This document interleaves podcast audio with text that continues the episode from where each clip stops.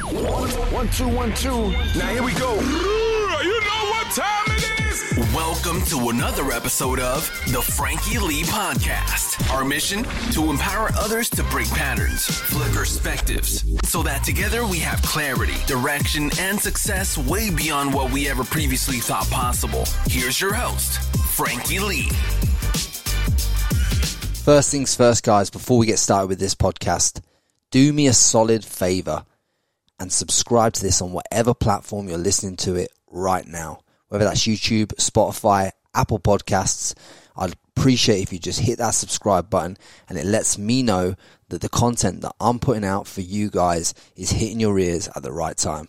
Much love. This podcast is sponsored by contentremoval.com. So whether you're looking to remove any images, videos, search results, fake Instagram accounts, get in touch with us at contentremoval.com. Welcome back to the Frankie Lee podcast. Today, guys, I am very, very, very, very hyped to bring you this podcast today because obviously this is one of the first ones that we've done in the UK and we have none other than the founder of Reebok himself from zero to two and a half billion dollar valuation brand today, Mr. Joe Foster. Welcome to the podcast.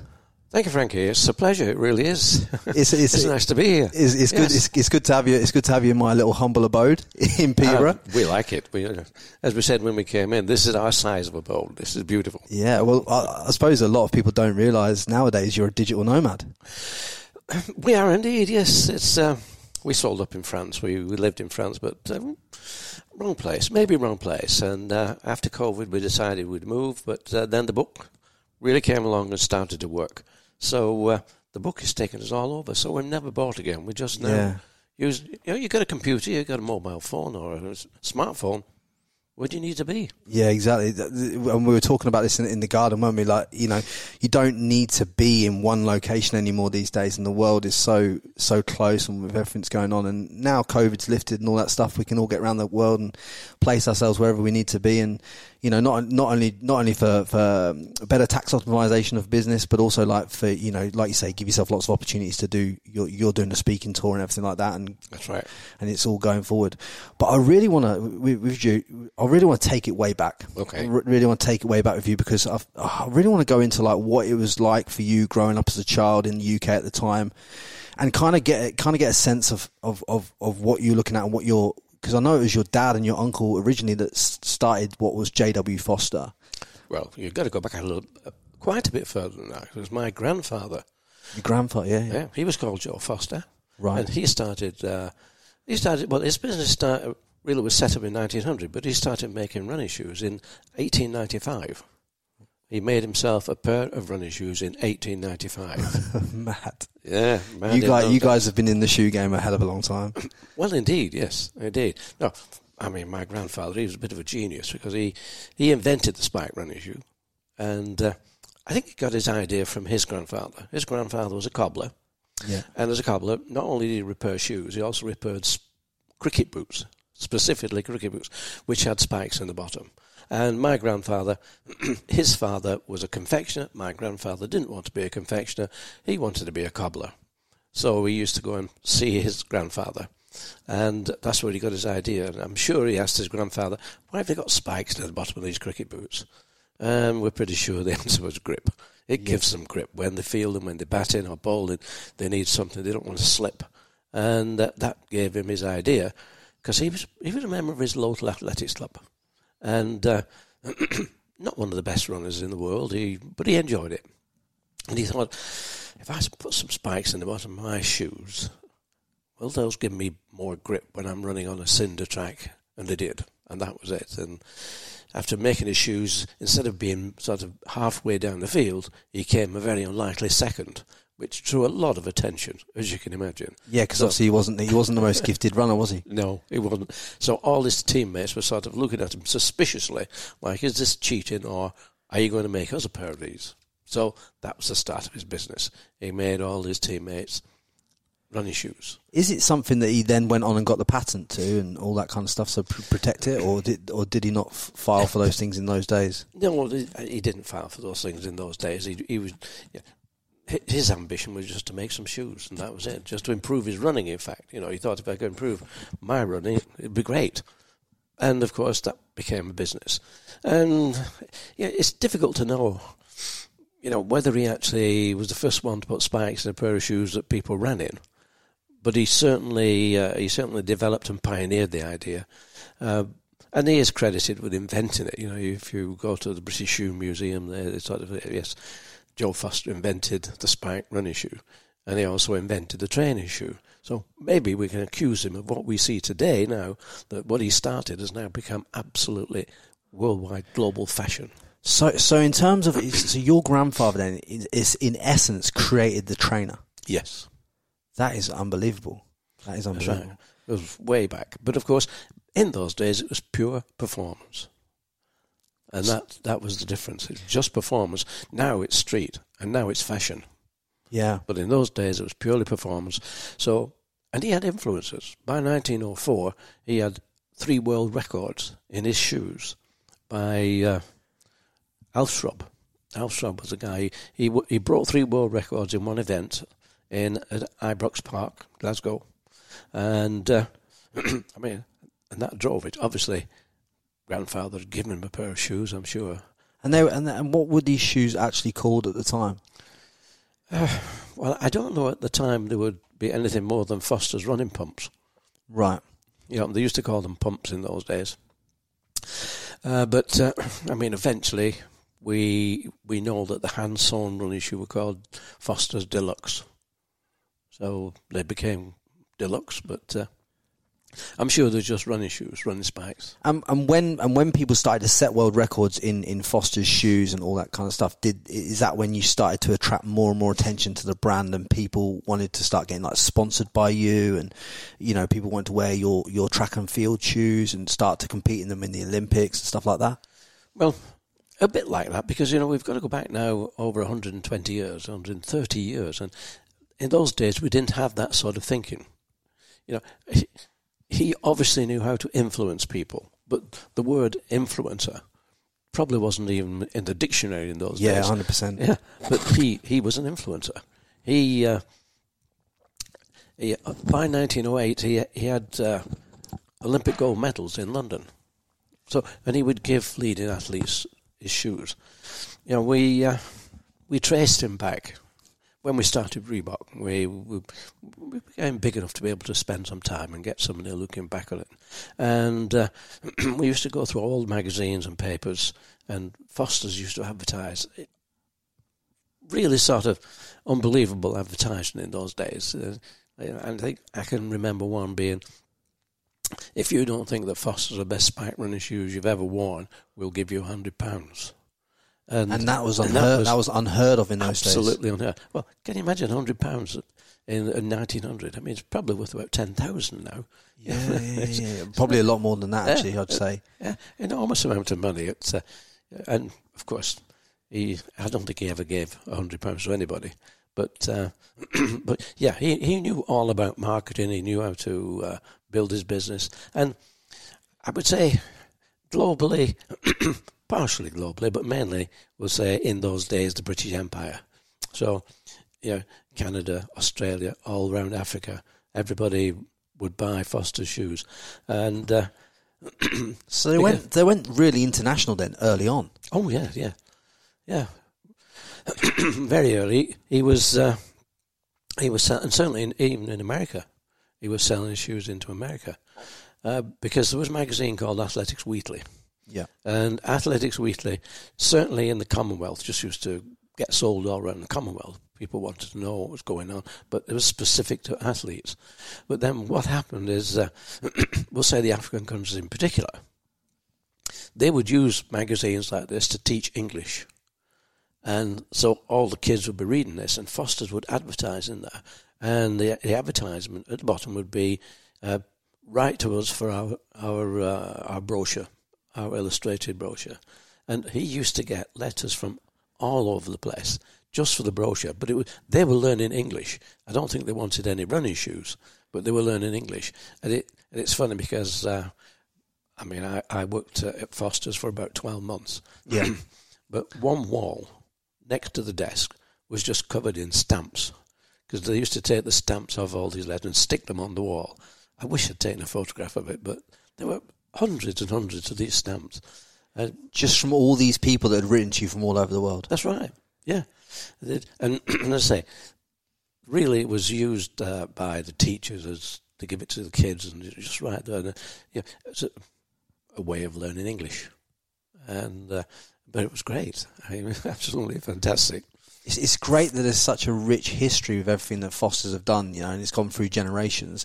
Was did is it, it as Fo- Fosters as a business? It, when you when you were a child and you you were, you were looking at your, I think it was your dad and uncle that went on to run that business.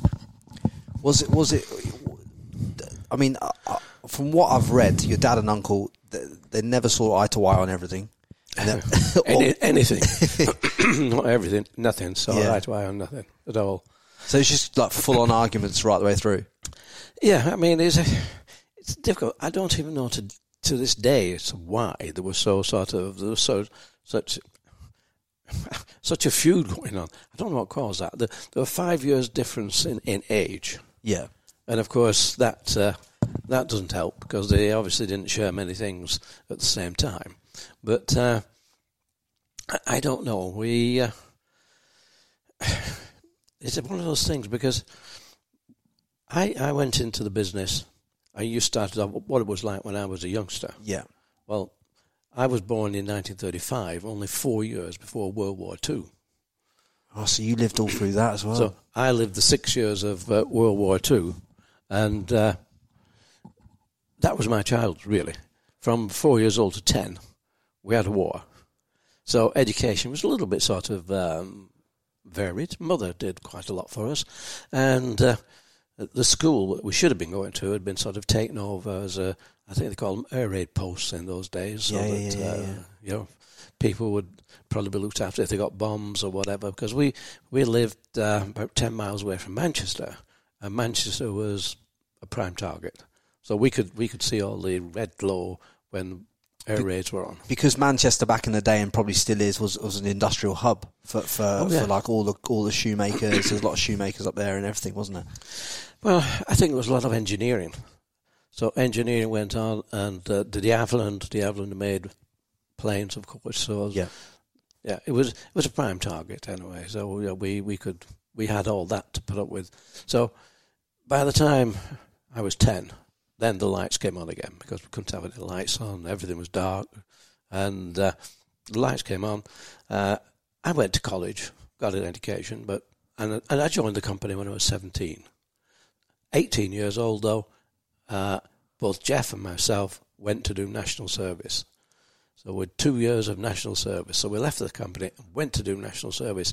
And, and it was that bit, doing national service. you know, mother's not there. Your dad's not there. Mother, well, fathers weren't there in those days anyway. You know, they were never seen.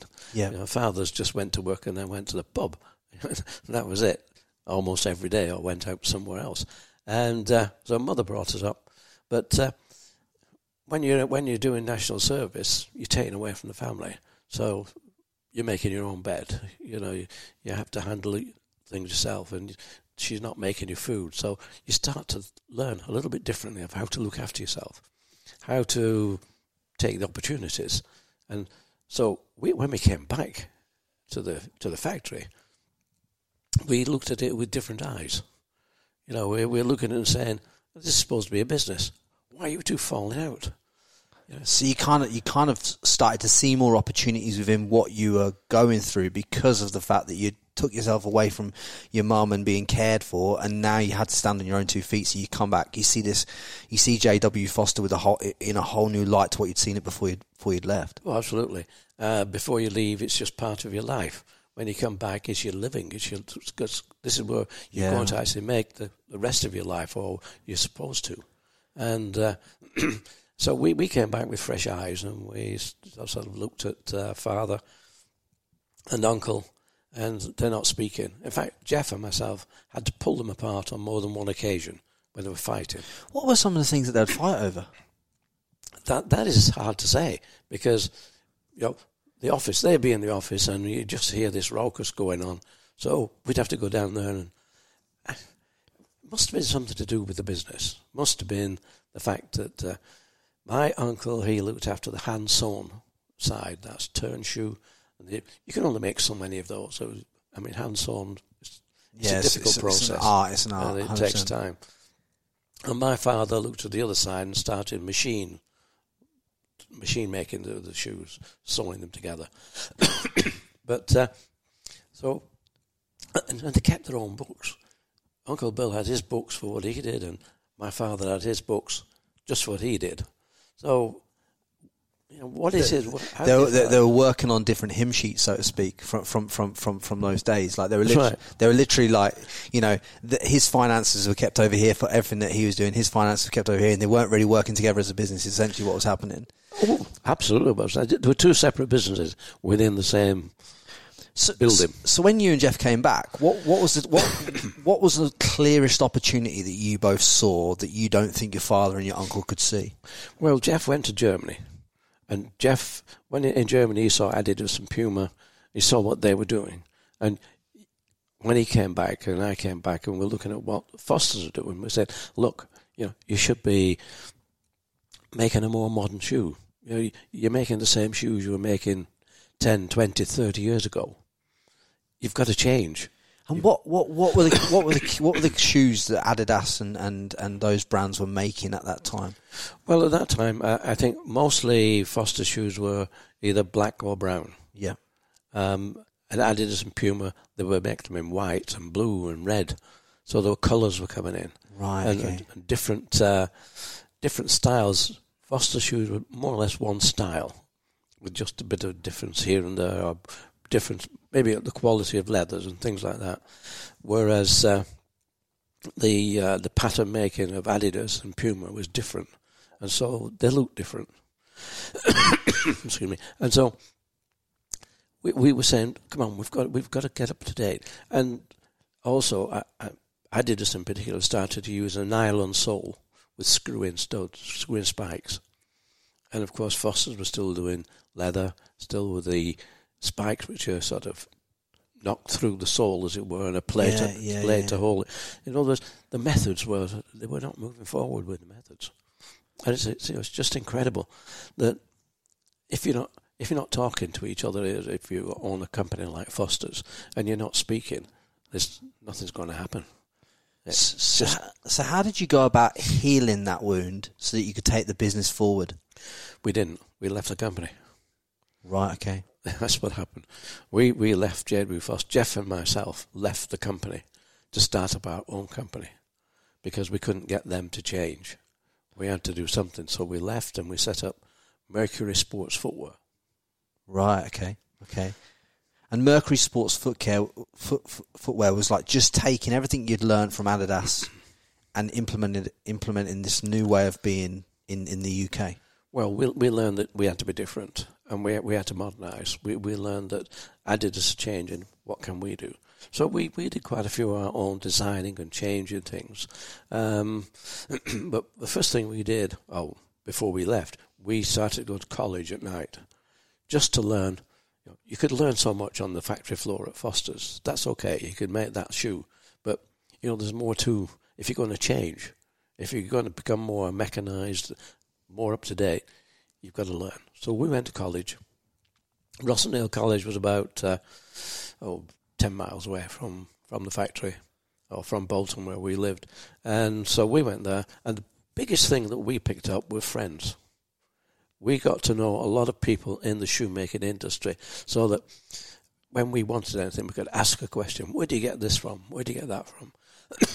and that, that was great you know, that meant that we, we could fi- we could find things that Fosters would never find because they never looked.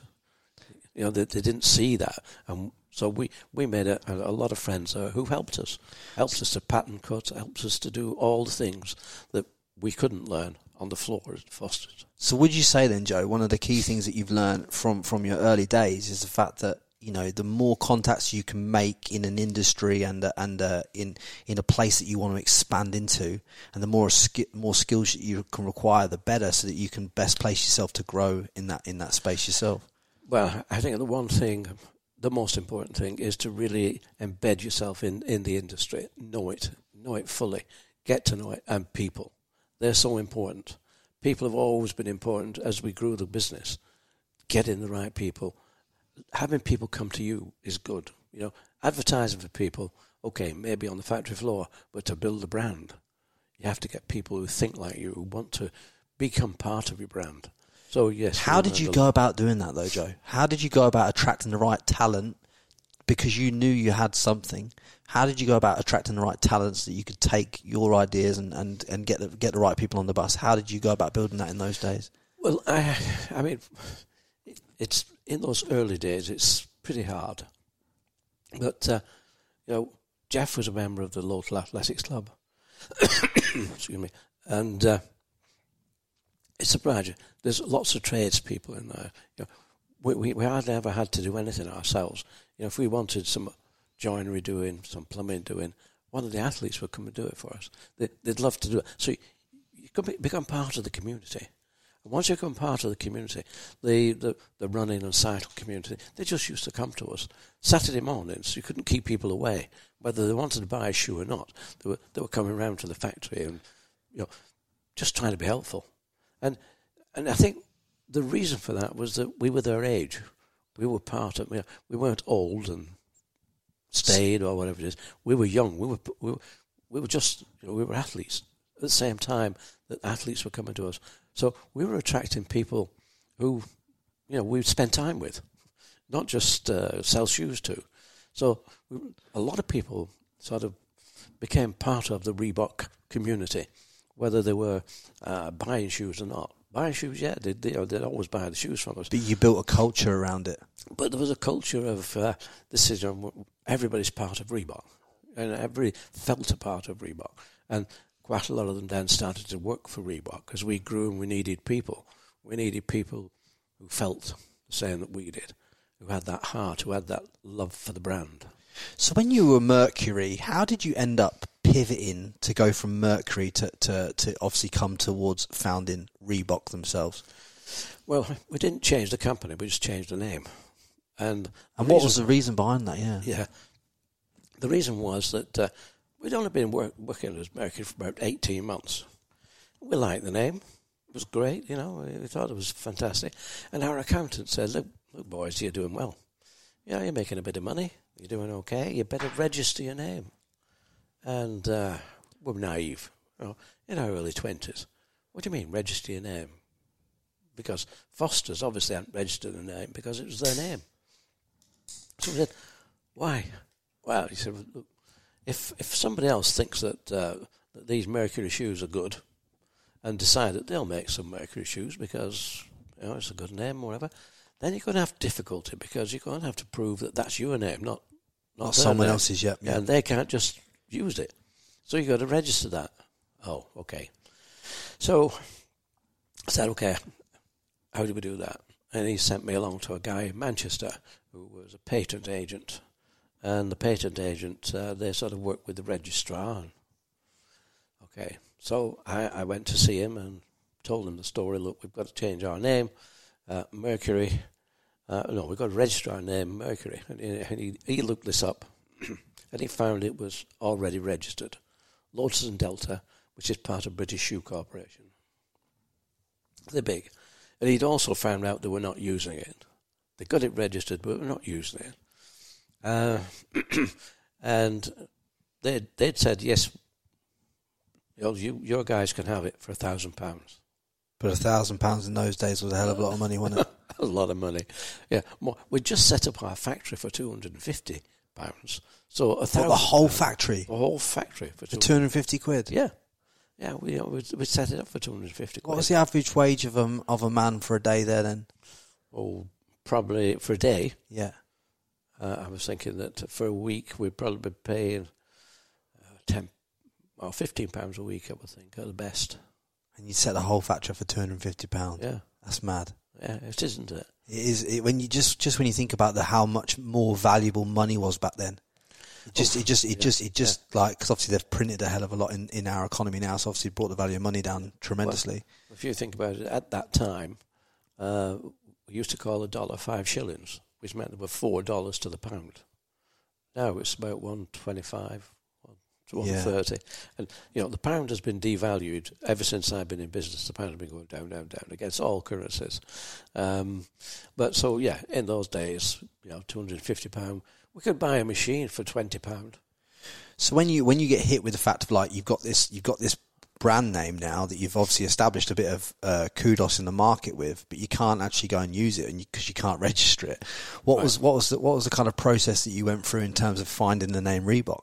Well, I, I guess this was probably our first lesson in being entrepreneurs.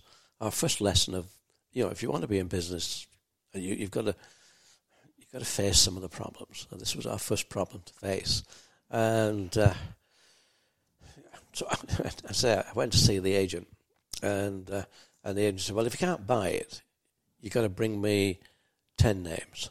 And I'm looking at him like, ten? Why ten? Well, he said, "We've got to go through the process of testing this with the register, and it, and if you give me one, and it takes us two weeks, three weeks to go test it and find back, you can't have that, or there's different problems. You'd have to." Uh, you know, I think most names are difficult, even if it's phonetics. Yep. If it just sounds like it, you, you could get an objection. So you go into all these objections, and is that if you find that six of those names don't work, we're six months down the road, and you've still not got a name. So give me ten. Let's chest. Let's check them all out. So I don't know if you've done this. Check, you know, sitting down. Yeah, yeah, yeah, oh, yeah, yeah, yeah. Now, what should we call it? But but but the but the thing is, Joe, right? In the meantime, you're testing all these names. What are you calling the shoe in the in the six to eight, ten months that you're out there in the marketplace? Well, we we didn't take that long. It, it had to be done quickly. As I said, you know, two or three. We're still making Mercury. Yeah, we're still making that because the the guys. The thing is that the guys who owned the uh, the register, they were not worried about the fact that we were calling our shoes Mercury. That wasn't a problem for them. They had it registered, which meant that uh, we couldn't protect it. We could use it, but you can't protect it. So we could s- still keep on using our name, but it's not going to be any good for us long term because we couldn't protect it. Did they not have a problem with you even using the name though? No.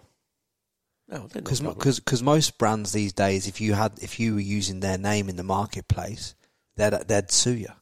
Yeah, but this, this company is called Lotus and Delta. That's what they're selling under Lotus, Lotus yeah. shoes. Yeah. And uh, they, they'd probably registered it because one of their models, they'd probably call one model Mercury. Like you, you could call a car, ours is called a Fiesta. You know, it's, it's not, it's a Ford. Now, yeah. If we started using Ford and making cars, they, they would, you, you, would soon stop. Yeah, yeah, yeah. You yeah. started making cars and calling them Fiesta Today they'd probably stop you because now everybody knows names more. But we're talking about shoes and using the name. I mean, we've been using it for nearly two years before we were told to uh, register it. So obviously, not were, a problem at all. Yeah, no, there wasn't a problem, and I think that was that's the reason behind it. Is it wasn't a problem that we were using it; they weren't using it, so they didn't bother but they had it registered, and we needed to register it so that nobody could use it now Against that we're us. using it. Yeah, yeah, yeah, yeah, yeah. So that that was the difference. And uh, as I say, ten names. How do you get ten names? And you sit round the table and they are thinking, ah, oh, Cougar, Cougar Sports. That's pretty good, isn't it? Yeah. Sport. Falcon, Falcon Sports. You know, we were on the sort of birds, animals theme. But I've got to go back to 1943. 1943, middle of the war, I was eight years old. And just like COVID, you couldn't do anything. You couldn't go anywhere. Seaside holidays were out because there was a war on.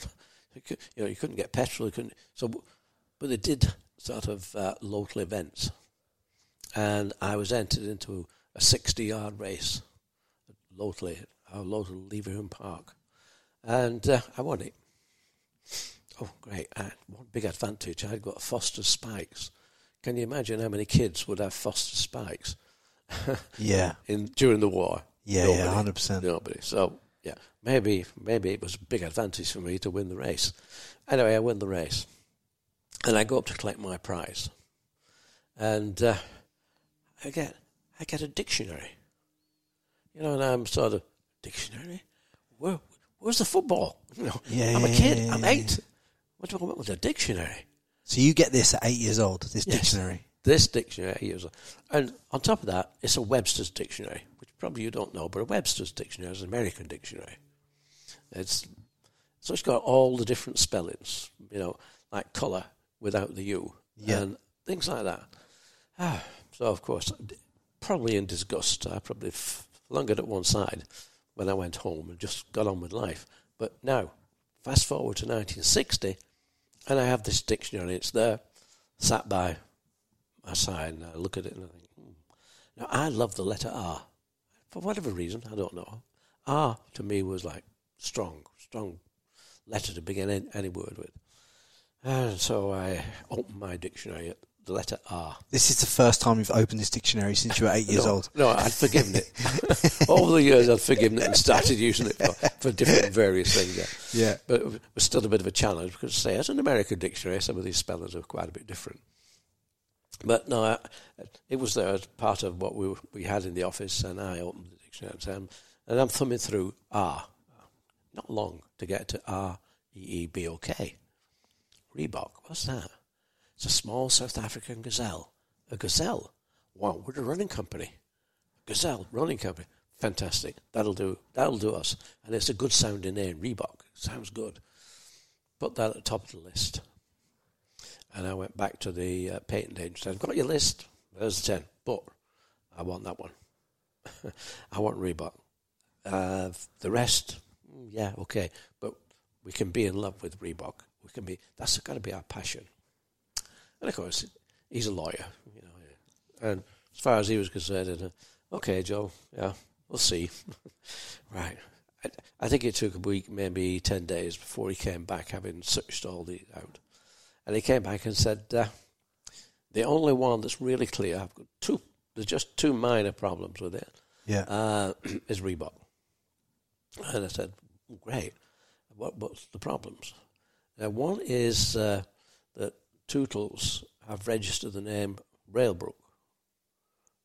Oh, yeah, Railbrook. Well, Reebok. He said it's phonetics. They've pretty much near Reebok, Railbrook. Um, but this is Tootals, and they make men's shirts. He said, but they won't, they won't complain because he said, I'm their patent agent as well.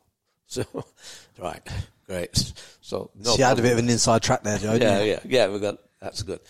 The other one was Rebo, and Rebo were ladies' underwear, and uh, he said, "I don't think that uh, they're really strong enough to bother about you." So he said, "As far as I'm concerned, he said you you're clear to register the name, right? Register the name." He said, "But," he said, "the registrars raised a point that if anybody comes to them and saying we're making shoes out of Reebok skin." you can't stop them. Okay. He said, because of that, you go into the B section of the register. A register's a register. A section, B section. We said, look, so what? We're in the B section. Ten years later, the registrar came back to say, we've moved you to the A section. Oh, great. Why? Said, because everybody now knows that Reebok is a sports shoe, and they don't know it as an animal. So they literally moved you moved your distinction as Yeah. Reebok because more people now knew Reebok as a shoe than they did as, as the animal in, in Correct. as a gazelle. Yes. That's mad. So That's that's how we became Reebok. Do you remember some of the other names that you were, were contemplating having back in those days? Well, I do remember those two, which was Falcon and Cougar. I, I do remember those, yes. Yeah. The others are sort of. I think Reebok's way better. To be honest, I'm glad you went with Reebok. Well, you see, I mean, this is what we're, we're talking about when you go into the business. The first thing we learned of, by finding Reebok, look, you can improve. A, a problem can become an advantage. With a problem, you can rework it so it works to your advantage. You, know, you can do these things. We were only four years into our business when we got a letter from the lawyers of Adidas. Right. Yeah. Well, in those days, we didn't have this arrow that we've got now, Right. which is uh, called Vector. Uh, we had two two bars and a T bar. So we did T bar across and two two stripes and T bar. And of course, Adidas have three stripes. And their letter said, "Look, we think that your your your silhouette, your two two stripes and a T bar, that infringes the Adidas three stripes. Well, I mean Adidas, big company. How how big how big were they, Joe, when they were approaching you, and what what were you turning over at the time, roughly? They were they were the number one sports brand globally, and our turnover probably about uh, six hundred thousand, maybe seven hundred thousand pounds. So you get this legal letter, and they're Yeah. and they're saying, "You look, change your logo, otherwise we're going to go you in court." That's right. Yeah. And of course, you know, you you want this letter and it's, oh, God, what are we going to do? And, uh, it doesn't take long before you think, just a minute, Adidas know we're here. Adidas think we're a threat. So, you, see, Yeah. see, you're you're doing what I, what I believe most people should do. You're seeing, you're see, you because you, get two chances, Joe, to, on how you see things. You could have either seen that as a negative, but you've seen it as a positive because you're like, no, no, no. Adidas know about us now. They know we're here. They know we're in the marketplace. They feel threatened by us, Yes. even though our turnover is nowhere near them. They're coming to us with a legal letter, so that shows we have something. Absolutely. You know, that's great. Pin that on the wall. Know, letter was, was pinned on the wall for a long time. Uh, I said, what should we do? "Ah, We'll change our silhouette. So what? That's the easy way to do it. And we came up with the uh, Vector, which again is a better, a it, was, silhouette. it was a betterment, wasn't it? It was a, it was a total betterment of, of everything Yeah. that you, everything that you're doing. That's right. It was a better silhouette than the than the two stripes and T-bar. So, yeah, th- those are the early lessons that you think. Well, problems are sent to improve your business, not to kill it. Problems sent to improve your business, not to kill it. I love it. I love it because that that that that just shows you the essence of everything that what business is about. Because business, business like life, you you got to go go through a lot of adversities Yes. that you think at that time, or you can certain people can look at and be like, oh, you know, that's you know, you can look at it from a bad perspective, can't you? But Yes. but in essence, when you look through your life, things that you perceive as the worst things that ever happened to you often end up to be things that take you to whole new levels of life and being. Absolutely, because it teaches you that you know pivoting is the answer. You've got to move, step sideways, whatever it is. Don't try and go through the barrier. There's a way around it, and that way is probably a better way than trying to climb over it or get through it. So it's like it teaches you to think a little bit differently outside the box. You know, just uh, know, we can make we can take this to our advantage because we have a letter from Adidas. they're lawyers. You know, they're speaking to us. They they might not be speaking nice words, but they know we're here. They, they know we're here. Yeah. So would you say then, from what you've learned in your years and years of business, that it's never about going over the obstacle or through the obstacle. It's always about taking a different direction at that point because that's where the growth is. Well, I, I think it's it's it's it's where the opportunity lies.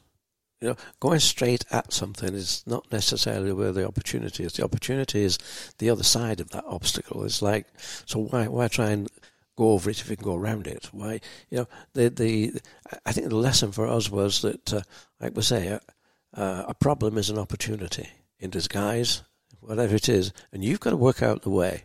It's just like a puzzle. How can we do this? So we never we never worried about uh, getting problems. We always thought, well, somebody's paying attention. You know, somebody's seeing we're here. We're not just something that uh, you can dismiss us. No, you know, we're we're serious now, and and every time you you get these problems, you grow a little. You know, you grow. Know, well, yes.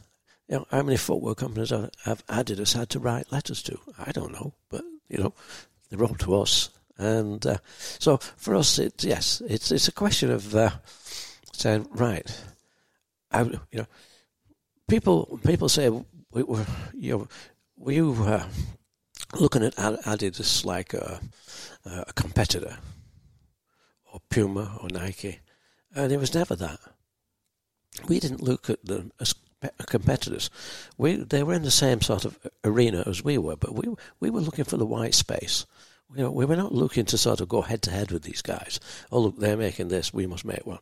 No, what what can we make that possibly takes away that business? It's new, it's different, and uh, if you can make something different and new, look for the white spaces. That's where the business is.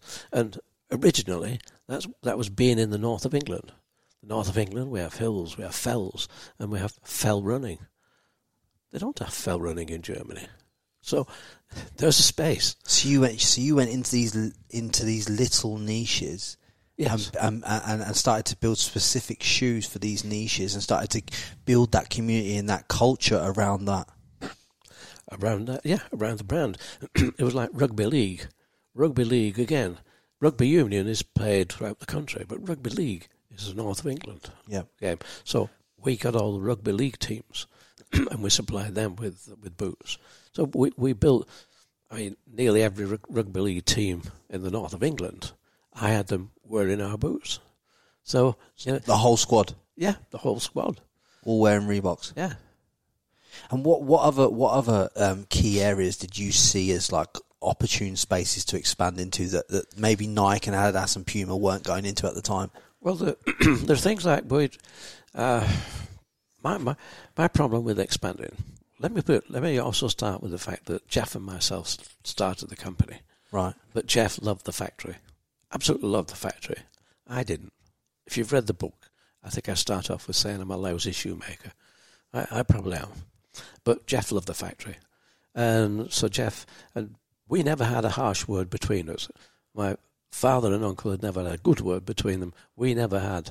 Um, we were two years apart, but we never had a harsh word. And Jeff, he said, "I'll look after the factory. Joe, you do everything else."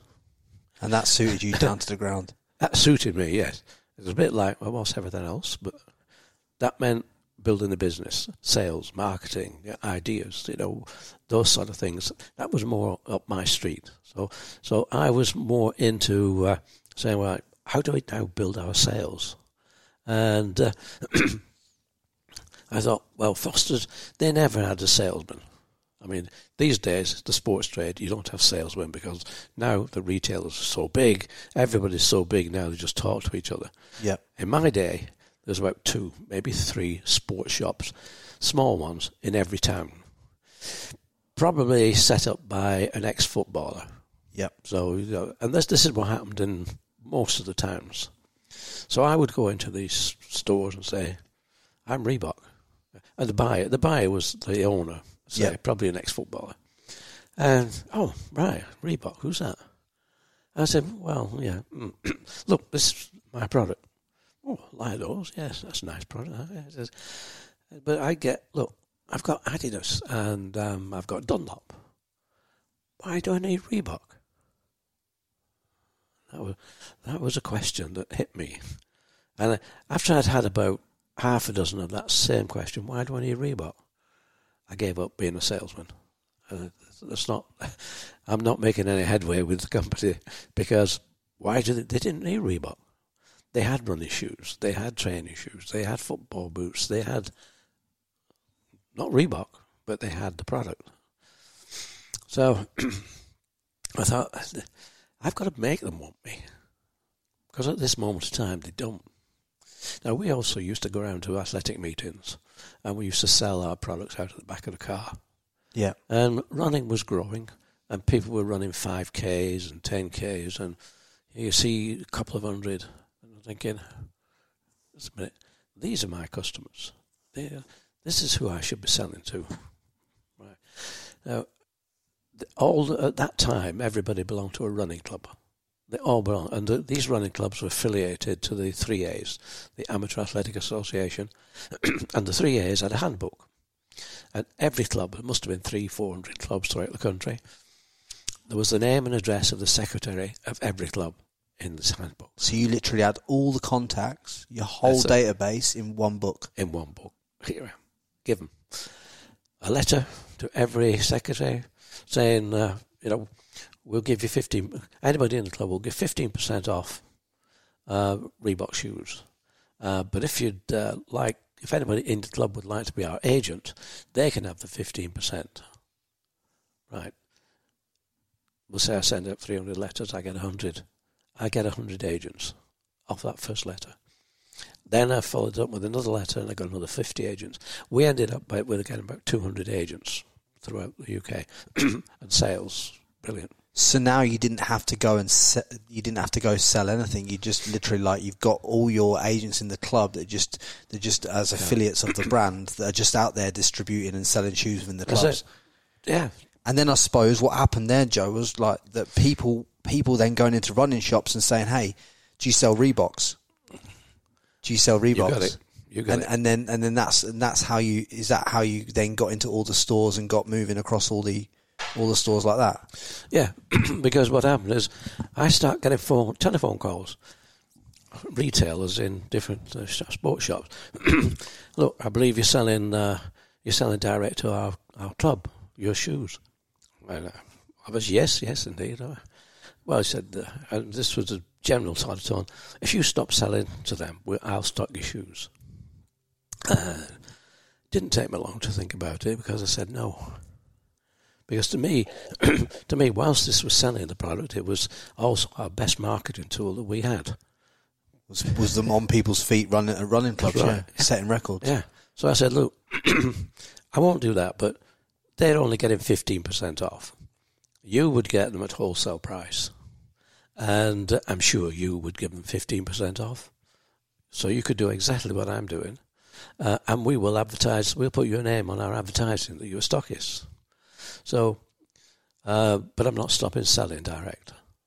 But a lot of people just prefer to come into your shop and try shoes on whereas I've got to send them out by post, and we, you know, we can get, and because in those days mail mail order wasn't that big a, a deal. I mean now it's everything. Yeah, direct to consumer now. Yeah.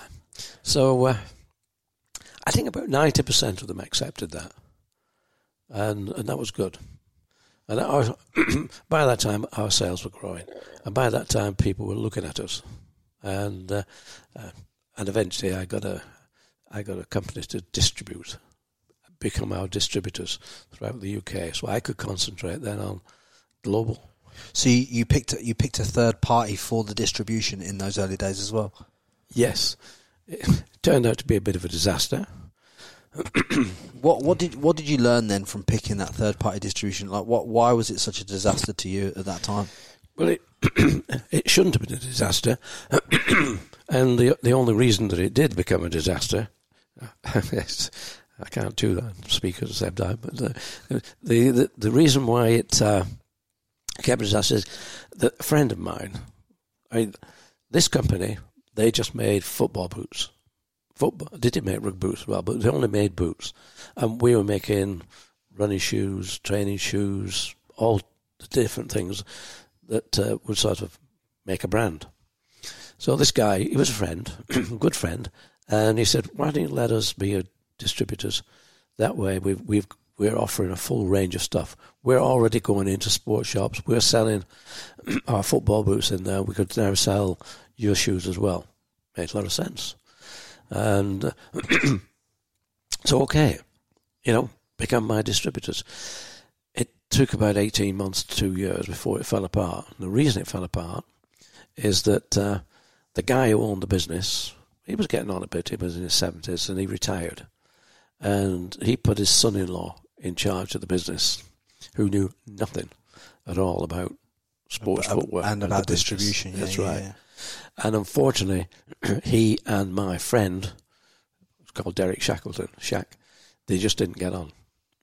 So my friend left the company and took the whole sale force with him and went to set up uh, sports division for Bata. Well, the guy didn't know where to go. And so he made a couple of mistakes. And within within 12 months, it, was going out of business. And of course, it meant that he had if first of all it started, it started sending shoes back because said, "Oh, they're uh, they're faulty and whatever." But we soon found out that the problem was that he wasn't selling.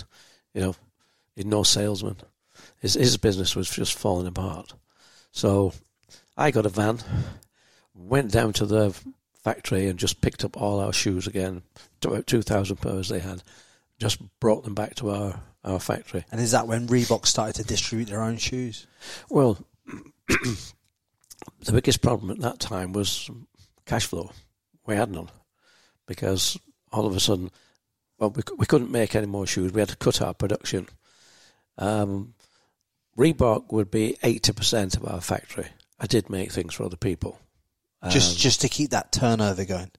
well, you know, people come to you and say, "Will you make this? Can you make that?" And we made a climbing boot for Ellis Brigham. I don't know if you know Ellis Brigham's. No, I don't know. Uh, they, they have about um, six or eight uh, outdoor stores, a bit like Blacks. I don't know if you know Blacks. Yeah, yeah, yeah, I know Yeah, we Blacks, like yeah. Blacks. Well, Brigham. It's, all, it's called Ellis Brigham, and I, I, I knew him quite well. He he was just down the road in Manchester, and we were in Bolton, ten miles away. So he came and um, asked if we could make a boot for him. So we made up this boot, just a rock climbing boot. so we- I'd, I'd, I was making a boot for him. We were making shoes for one or two other people as well. But eighty percent of our production, all all of a sudden, gone. I had to lay off three quarters of the staff. So with only a few staff left, and So when you say three quarters, how many staff's that? well, it wouldn't be that many, probably about uh, twenty. But it was enough at the time. That um, I bet that, I bet that kind of hurt you as a as a brand. Someone who's Oh. trying to build a brand, it because a lot of these people, then if there's twenty or thirty people there, you'd know them all first name. You know, of course, yeah. you know their families. You know they've got mortgages, all that stuff. I mean, how did you how did you kind of feel about that yourself? We felt pretty bad about it, but you know, they done, a lot of them said, "Look, we'll work for nothing," and uh, and the other said, "Look, when when you get over this, can we come back?" and I was saying, "Well, if we get over it, yes, no question on that."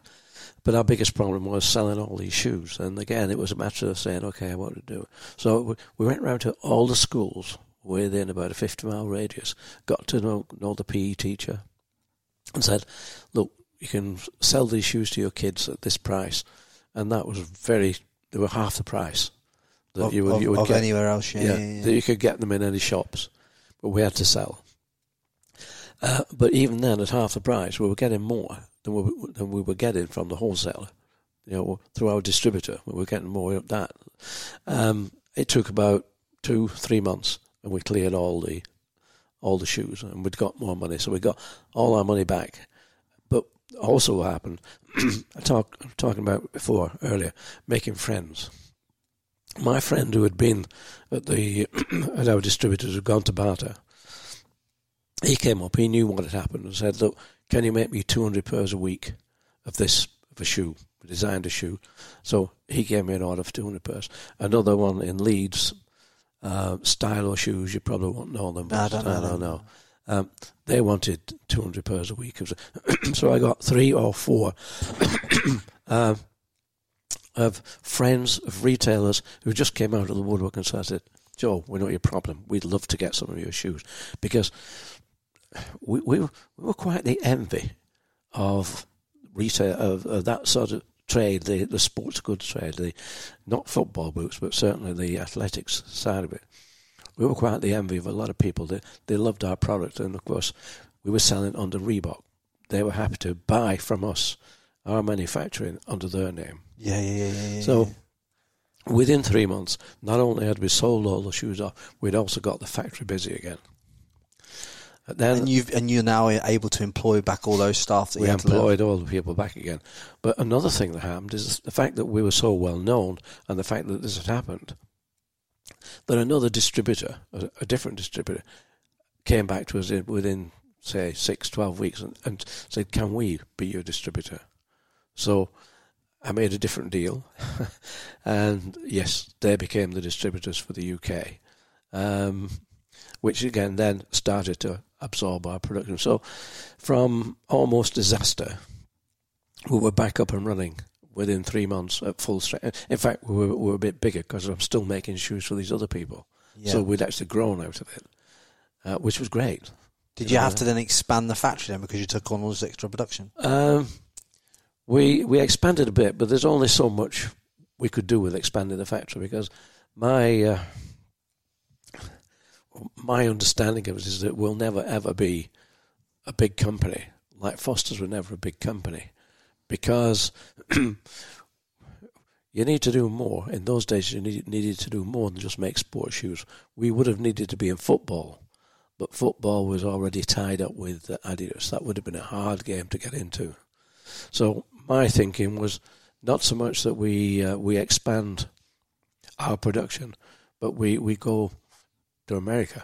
We find a bigger market, and if we find a bigger market, we would then probably have other, people make our shoes. Bata, they, they were ready they they would make shoes for us if if, uh, if we wanted our product. So it was a matter of building the name Reebok and the strength of that name.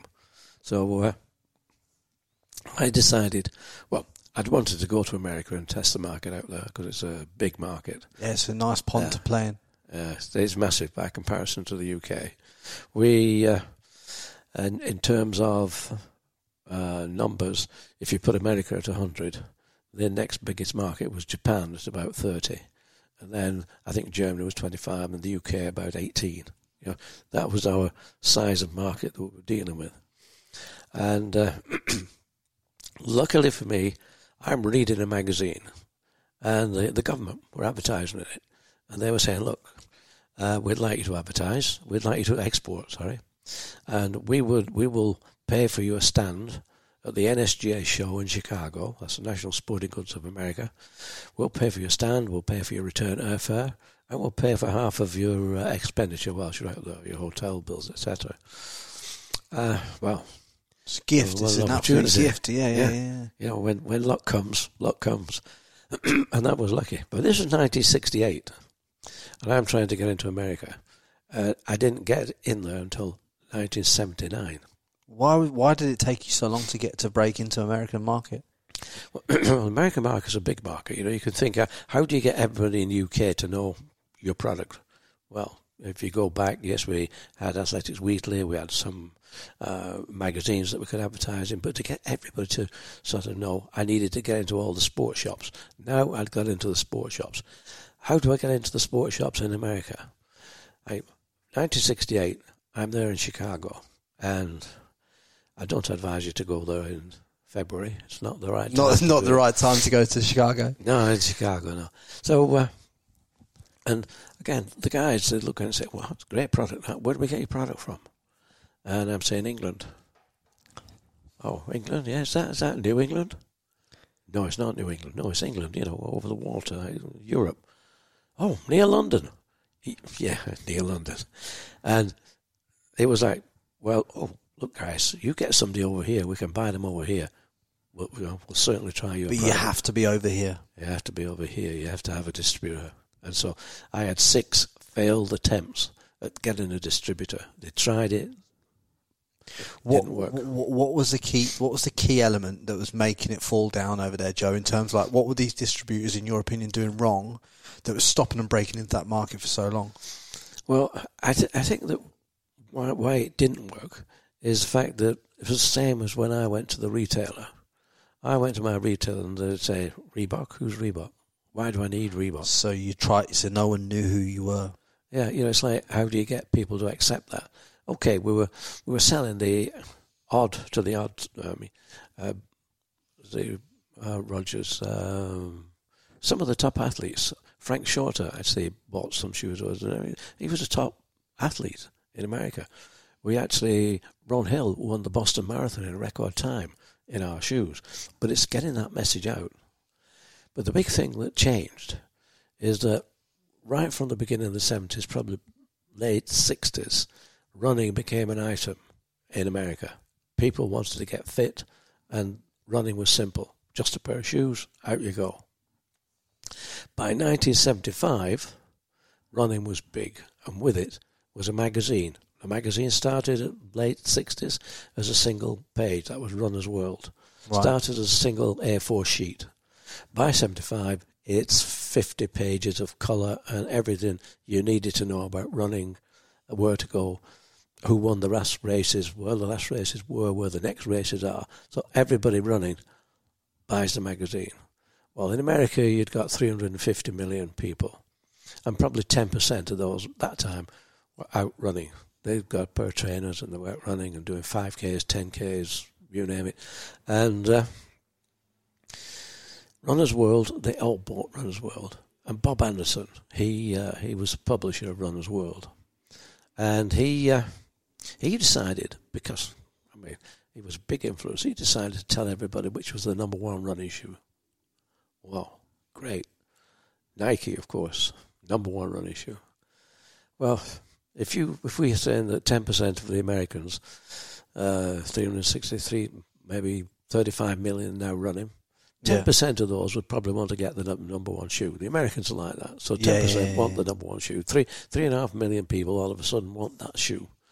And Phil Knight, Nike, Phil Knight, he's importing his shoes, of course, from Japan. Had he got any chance of fulfilling those orders? No. Not a He'd chance. No chance. No chance. You couldn't just turn up the quantities in, in no time. You know, it couldn't happen. Twelve months later, when the quantities started to come through, well, Bob Anderson decides, uh, you know, we've, we've got to do this every year and find out which is the number one shoe. So he has a different number one shoe. This time, it's I think it's a New Balance or Brooks, uh, whatever. So of course, all of a sudden, people want that shoe, and so the demand for the Nike shoe goes off just as the product's coming in. So the retail trade, you can imagine what the retail sports shops were thinking. This is madness. Now, either Bob Anderson or somebody told him this is not working. You know, you, you're creating havoc. So he changed it. Instead of doing number one shoe, he changed it to star ratings. So a five star shoe, if you had a five star shoe and you could have four or five, that was the top. So there could be four or five. and I knew at the time we could make a five star shoe. Making a number one shoe, that was a bit of a lottery. You know, it depends on what his choice would But be. you knew you could land one the five stars. We knew we could make a five star shoe, and we did. And that's what got us in Aztec. Aztec was our five star shoe. Um, but I've been in 1978, I was at the NSGA show again, turning up. And running being that big, now Kmart, Kmart are a big retailer in Massive in Australia too. Yeah. Yeah. And they came up and said, we want 25,000 pairs of uh, Reebok. Bit of a gamble because, you know, we were just a name. But uh, we hadn't made any big headways in America at all by then. So, uh, and uh, at that point we hadn't got a five, well, we had a five-star shoe in my mind, but it obviously wasn't uh, It wasn't. It wasn't signed off five star. Not signed off by Runners World. And uh, so I said, 25,000, well, that's right. Fantastic. And I, I knew if we did get a five star shoe that we won't help. And this is where my friend in Bata now, he was happy. He, you know, yeah, we'll, we'll make the shoes for you. 25,000 pairs, yeah, that would be good. Can do that. But then came out and said, yeah, but we, uh, we need a better price. um, we knew what a better price meant. That meant going to South Korea. Because they could do them at half the price that we could do them, or less than half the price. So, again, I did realise that if we were going to get into this game properly, we would need to go to Asia. We need to get to South Korea.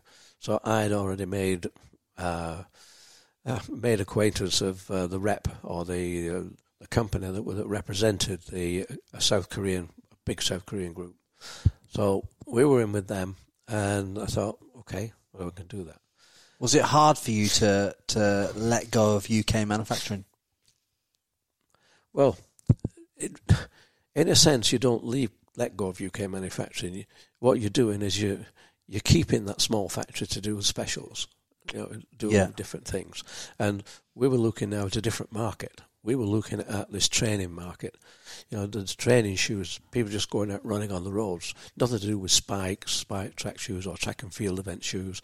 You know, and we were doing those still in our small factory. It's if you're moving into the big production, you know, you can't build a factory just like that. It can't happen overnight. But those factories were there in, in South Korea. so I knew if, if we got the five star shoe, we would need uh, help. And uh, at the same same show in uh, 1978, Paul Fireman came along. Was 1979, yeah, 1979. Paul Fireman came along and said, Joe, I'd love to be a distributor. He, he ran a small wholesaler, Boston Camping, they were called, and they made, or they sold tents, ground sheets, fishing rods, you name it. And uh, I got on well with Paul. It was only a small business, and I think they've been doing the same business for about 10 years, not making any headway or whatever. I could see he was a bit fed up with it, and uh, Paul said, Joe, you get a five star shoe, and I'll be your distributor. This is February. The shoe, uh, the, the shoe edition doesn't come out till August. So okay, so uh, we all go back home. I go to America in May. I think it was May or June. I went to see Kmart and saw the guy who said he wanted 25,000 pairs. He still wanted 25,000 pairs. But I was sent from reception, I was sent to this room with about 60 desks with old buyers. And I'm thinking, yeah, this is just one small piece of this operation. And if, if the sales don't stand up to whatever they expect out of a square metre, that will be my first and last order for 25,000 pairs. That will be it. So I went along to Boston to see Paul. And uh, he's there, he's running this company with his brother and his brother in law. And it's small, it's nice, and they have sales team. I'm thinking, yeah, this would be nice, it would be a nice bolt on here. So the last week in July, that's when the August edition of Runner's World comes out, and we're waiting. And I phoned Paul and said, Paul, just go down to the kiosk, will you, and just see if the Runner's World's out now and see how we did. Uh, an hour later, he comes back and said, Joe, Aztec, you got it. Five stars. We got five stars. I said, but not only that, your uh, your tracks bag Inca that got five stars, and also your Midas, your racing shoe that got five stars. So that was the difference. With three five stars, that pulled us into America. We were, we got it on the hook. That, And, and what was, the difference. um, when they said so? What was the first order of shoe after that twenty five thousand initial? What was the first order? For, what was the volume after that? Well, Paul places his, his orders with uh, with Bata because they Bata could actually make the shoes straight away. Going into Korea was good, and he ordered twenty thousand pairs. So and he almost got twenty five, he ordered twenty thousand pairs. Yeah, if you read the book, you find out it was quite a disaster, and yet in a way it worked. They they got things wrong, and uh, you need to read that story. It's it's amusing, but. Uh, at the same time, he Paul never paid for the shoes because the deal was direct between Bata and Paul. I didn't. I didn't get in the, in the way of it. I would just get my royalties out of that. But Right, so that that's when Reebok started to, to, to sell shoes at, like with royalty payments rather than manufacturing Yes. them all themselves. Yeah. So more, this is where you went into more licensing agreements then. Um, we didn't. Well, it depends whether they call licensing agreement. Probably yes. That's distribution agreements. So we made distributors. So we got distributors around the world after after America, but we needed America to start and really start to grow. So when you sell um, and when you package some form of distribution as a shoemaker, as a, as a as a as a brand like Reebok, do you do you, do you then obviously you des- you design and you create this classic shoe here that I'm Yes. wearing right now. Yeah. You you you design it. You you approve that you you approve that in your little factory. You send that over to to America, and then you license them to be able to go and make that and get that get that sewn anywhere. So you Yes. send all you you send when you when you when you're setting up a brand like that and distributing that. Do you send them like a what is it like a like a, a, a CAD drawing of a, of a shoe and how it's put together, and they and then they manufacture it, or how does that work? Well, in those days, we didn't have CAD drawings. It, you know, and computers weren't even known in the early 80s. You know, uh, yeah, early 80s. You know, we didn't have computer work. Uh, Computers were very. It's So- quite new when you think about it. Computers. So how do you Oh. how do you then quality control, Joe? That when you're when you're putting this into America, that this that if I bought a pair of Reeboks in America and a pair of Reeboks in the UK and a pair of Reeboks somewhere else, how do I know that even though they're all made in different factories by different by different distributors, how do I how do we how do we get the same shoe? Well, the licensing process is twofold. One is your distributor who's going to be selling the shoes. Yeah. The other one is a manufacturer who's going to be making them. And they both have to have an agreement. They both have to have paperwork. Yep. And you get the manufacturer to, you actually show them how to do it. They make a shoe, a pair of shoes, and they call them sealed samples. They go into a plastic bag. They've got all the description, all the different things that you've used, whatever is specific, all the specifications. The bag is sealed. They keep one, and your distributor keeps the other one, so that when when the product comes out, it's got to be to that specification and it's got to look like that shoe. So that's how they, that's how they guaranteed it in those days Yeah. in terms of like that that's to be They still they still do it today. really Sealed samples are still the thing that happens today. And once you've made it, you've got your spec on it, the whole thing is there and it's sealed up, so that you've got one shoe and they've got the other shoe. And this is for every order. So if I ordered 25,000 pieces of those to be made. You'd get a seal sample, I'd get a seal sample, and then and then uh, when I get the 25,000 pieces turn up and land on land in Yeah. the in the shipment, I can check my seal sample against those shoes. against the production. Yes. Right. I love that. I love that. So simple, but it's, it, it kind of like guarantees the quality. Absolutely, because if anything goes wrong, you, you can just get to your seal sample and you compare it. Right. And this is this is what uh, Bata did wrong. Uh, Bata being a shoemaker, not a sports shoemaker, you know, there's a big difference. And uh, as you can see, the shape on the on the face in here, Yeah. what Bata did because they're they're looking at time and motion, what's quicker. They they rounded this. They made this round Right. so that the machinist could just saw round it. instead of two instead of two separate slow, sewing pieces. Slow down and yeah. So takes longer to sew a facing on like this. This is a facing. takes longer than, than something which is very simple and round, but it changes the look of the shoe. As soon as you do that, it changes the whole look of the shoe, which uh, is what they did, and that was one of the reasons that they uh, that, that Paul Fireman didn't pay for the product. The other one was that this midsole here is called EVA, and EVA at that time was very, very new. What does EVA mean? It's um, vinyl. I've forgotten what it is. It's an expanded vinyl acetate, I think it Yeah, yeah, expanded yeah. vinyl acetate. And this was the new form of sole in those days, right? it was new because it's not rubber; it's a plastic, right. and uh, it's sorry, but Bata were that big as a as a company. They had their own rubber factory, so they produced their own rubber, and this these things are produced in rubber factories, but they hadn't produced EVA before, and so they started to make EVA.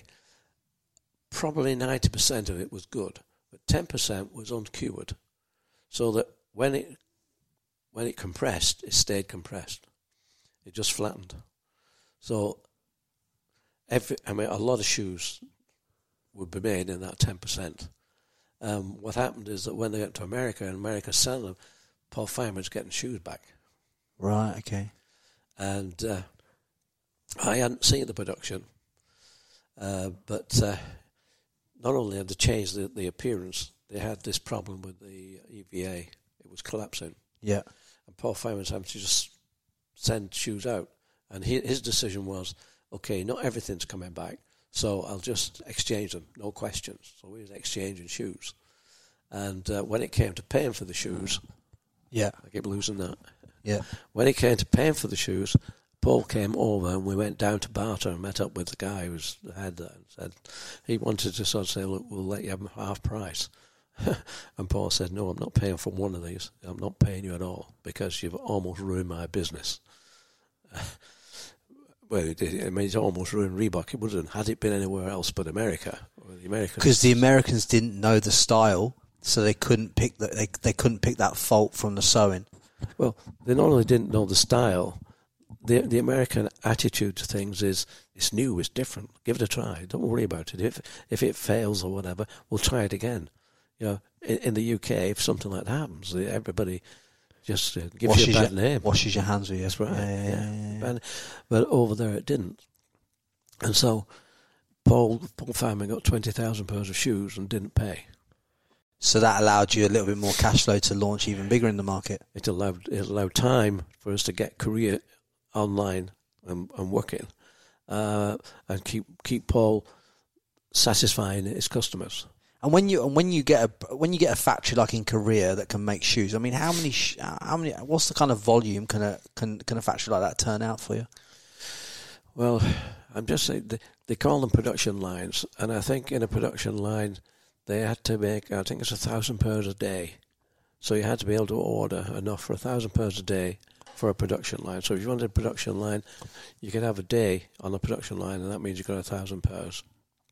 So you multiply up your days and you multiply it production lines. Yeah. So if a factory has 10 production lines and, and he's working for 200 days, you multiply that's about 2 million or whatever it is, Yeah, yeah, yeah. pairs yeah, of yeah. shoes. There's a lot of a lot of footwear. But you, that's how they sell the they sell the production line. When you when you're going into a new market like America, or any new market, how do you calculate or forecast how many pairs you're going to sell? We don't. The distributor has to. The guy you go to, Right. who, who you're going to get a license to, he has to come up with what he's going to sell.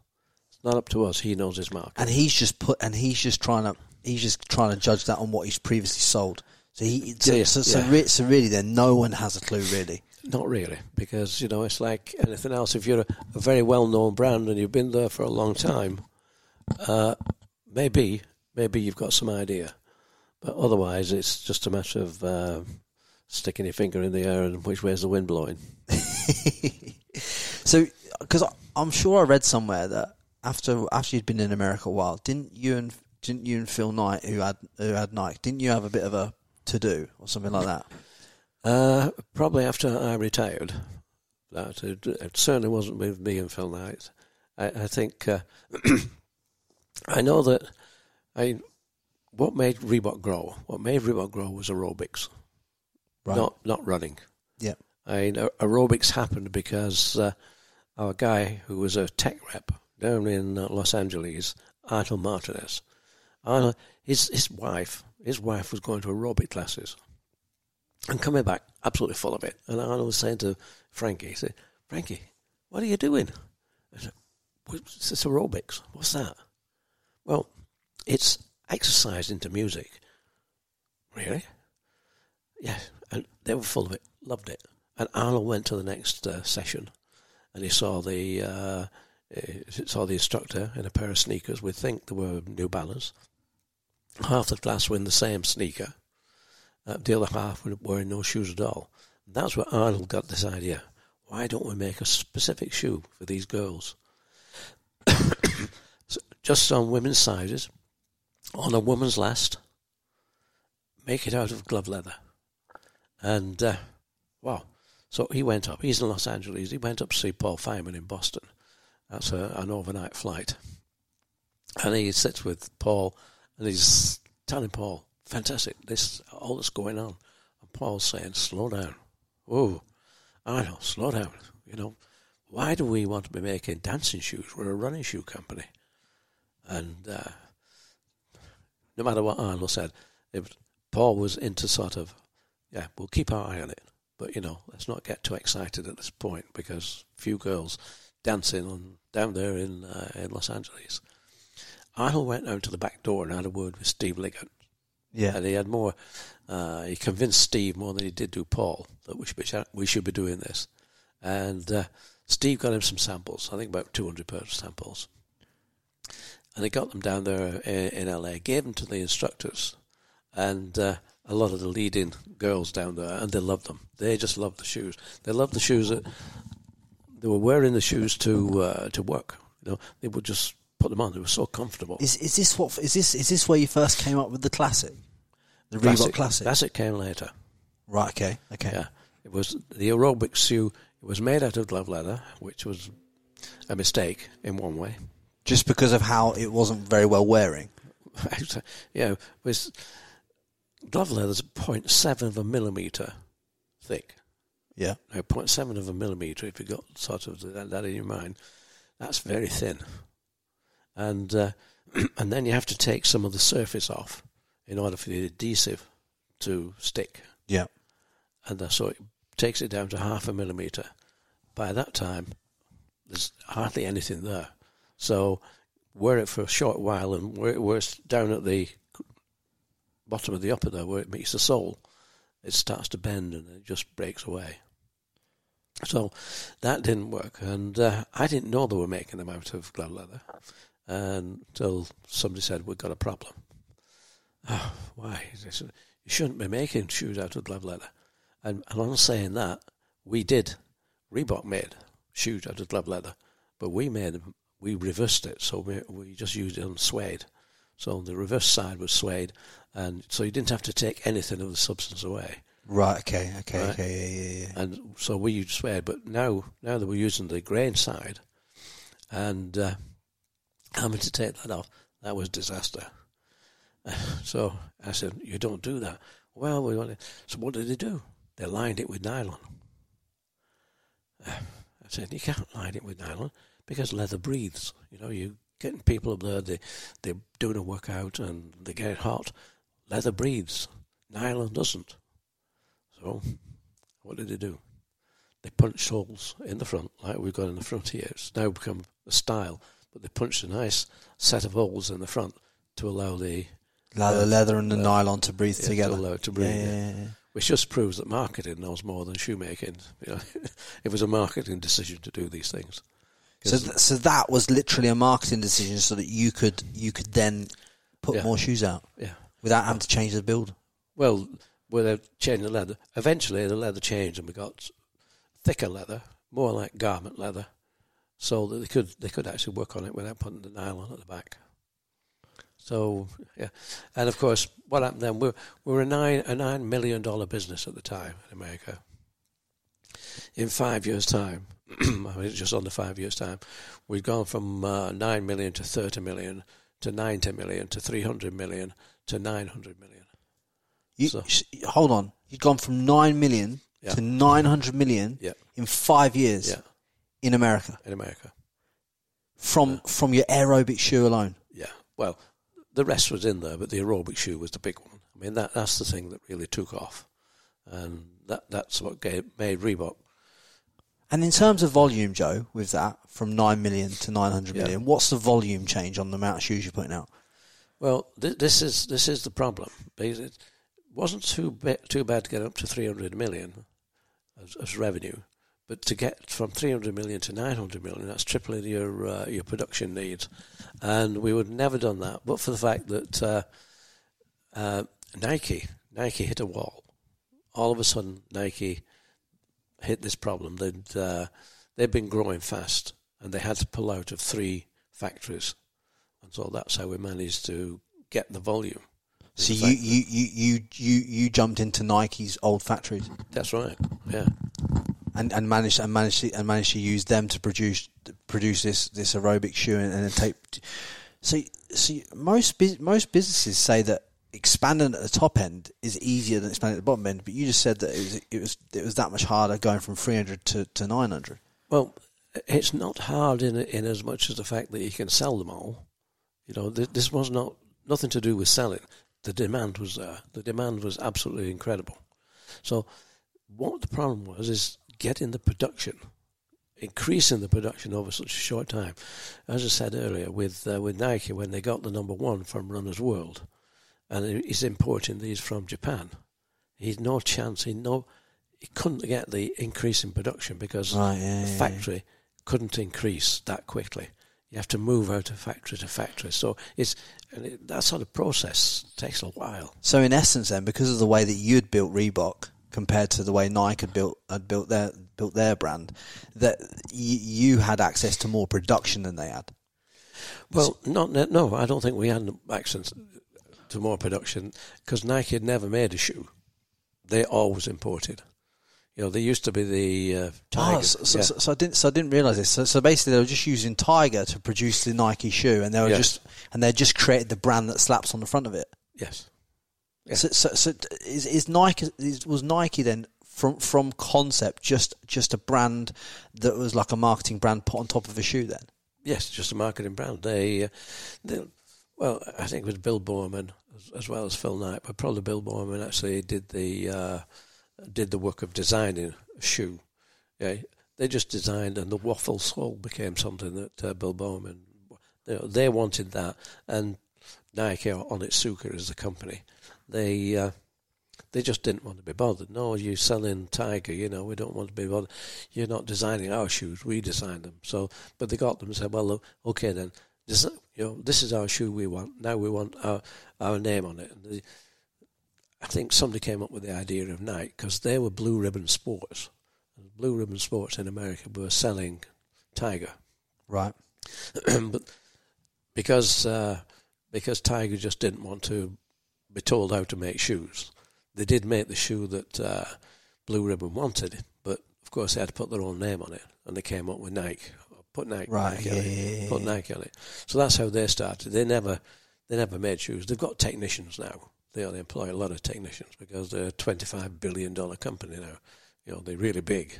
Yeah. And so they have all the technicians you, you need who would now go out to whatever country they're making shoes in And- and set it up. Yeah, Yeah, yeah, yeah. set it up. But in those days, in those early days, no. I mean, they they just had runners, and they had some people who, who would sort of um, do some selling or whatever. But you know, they were not shoemakers.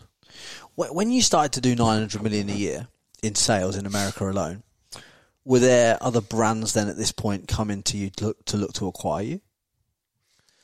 Not at that time, no. I don't think anybody looked to acquire Reebok. I think Reebok were, were looked upon as the, you know, they're growing. So nobody came along. I mean, we became number one. We overtook Nike, we overtook Adidas, and became number one uh, global shoe brand. We were doing about four billion. Four billion. Yeah. And what year was that? We're talking uh, late 80s, I say 80, 88, 89. Yeah, the year I was born. So 30, 33, 34 years ago. So tell me about how this, because this is an institutional shoe, this. Yeah, it's, it's now, it's, Th th this, this was on every kid that I went to school with. We, Right. all, we all had a pair of Reebok Classics. yeah. everyone in the UK has had it, everyone I know from from my from my childhood had a pair of Reebok Classics. I still see them everywhere now. Who came up with this concept for the Reebok Classic and how was it born? Well, really, all the Reebok Classic did was to combine the soft leather that we'd now developed for the uh, for the aerobics, Yeah, and put that onto a classic, uh, onto uh, say a road training shoe, and, and and then it became street, just like with with Adidas. They used to do training shoes, and all the kids used to buy the Nike, the the Adidas training shoes. It became street, and, and this just became uh, such a big big business because uh, the soft leather made the difference. Right now, unfortunately, these are not made out of the same soft leather. right. Yeah, yeah, yeah, yeah. I, I, I do have. Th- These are soft. You can see you can see the difference between the leather you've got yeah. and this. Yeah, hundred percent. That that yeah, that's way yeah. yeah, Yeah, you see, see, this, is where obviously this, as the brand's been taken over, Well, things have, been- things have yeah. changes that that you wouldn't do. But I now you now I see that soft leather on the toe of yours. I, I remember my shoes being like that because what what type of le- what's that is just a, a, a different kind of quality, isn't Yeah. it? Altogether, Yeah, yeah, that is a split leather. Um, I doubt that's a grain. I think it's more printed. They they paint it very heavily. I mean, if you look inside your shoe, it's lined. right, Your shoe will have a fabric liner. yeah, You know, they never had fabric liners. You didn't need a fabric liner. It's uh, because that that's what helps it give some substance to it. And and how close is this this classic now that I'm wearing this modern classic? How close is that in design to the way it was like the original? Has it has it changed much, or is No, it I very much the same. very much same construction? very same. I mean, this this is the sole that I designed. It's changed slightly because you know they just have different techniques. But this is the sole I designed in 1977. How proud must you be then to walk down the street Julie, wherever you're out in the world, seeing people wearing these and knowing that you designed that? Well, it's. I mean, it is incredible when you when you think about it. But I've had a long time to think about it.